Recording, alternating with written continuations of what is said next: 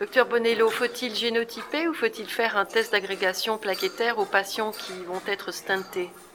alors c'est très intéressant, il y a de, plus en plus de données sur le génotypage.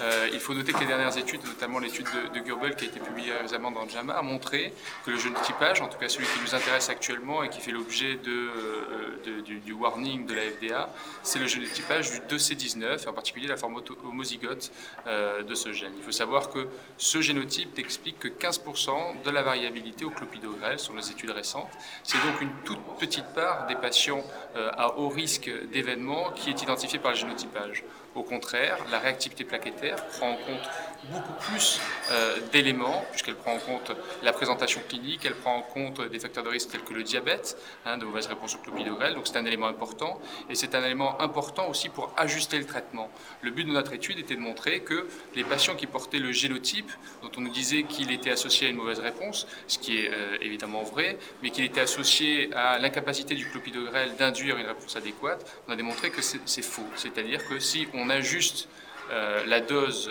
euh, de clopidogrel euh, à la réactivité plaquettaire telle qu'elle est mesurée par les tests comme le VAS, le Verify ou autre, eh bien, on peut, chez ces patients porteurs de ces génotypes, induire une bonne réponse et donc améliorer leur pronostic. Donc je pense qu'à l'heure actuelle, les données sont en faveur de la mesure de la réactivité plaquettaire qui est largement supérieure, identifie beaucoup plus de patients à risque que le simple génotype.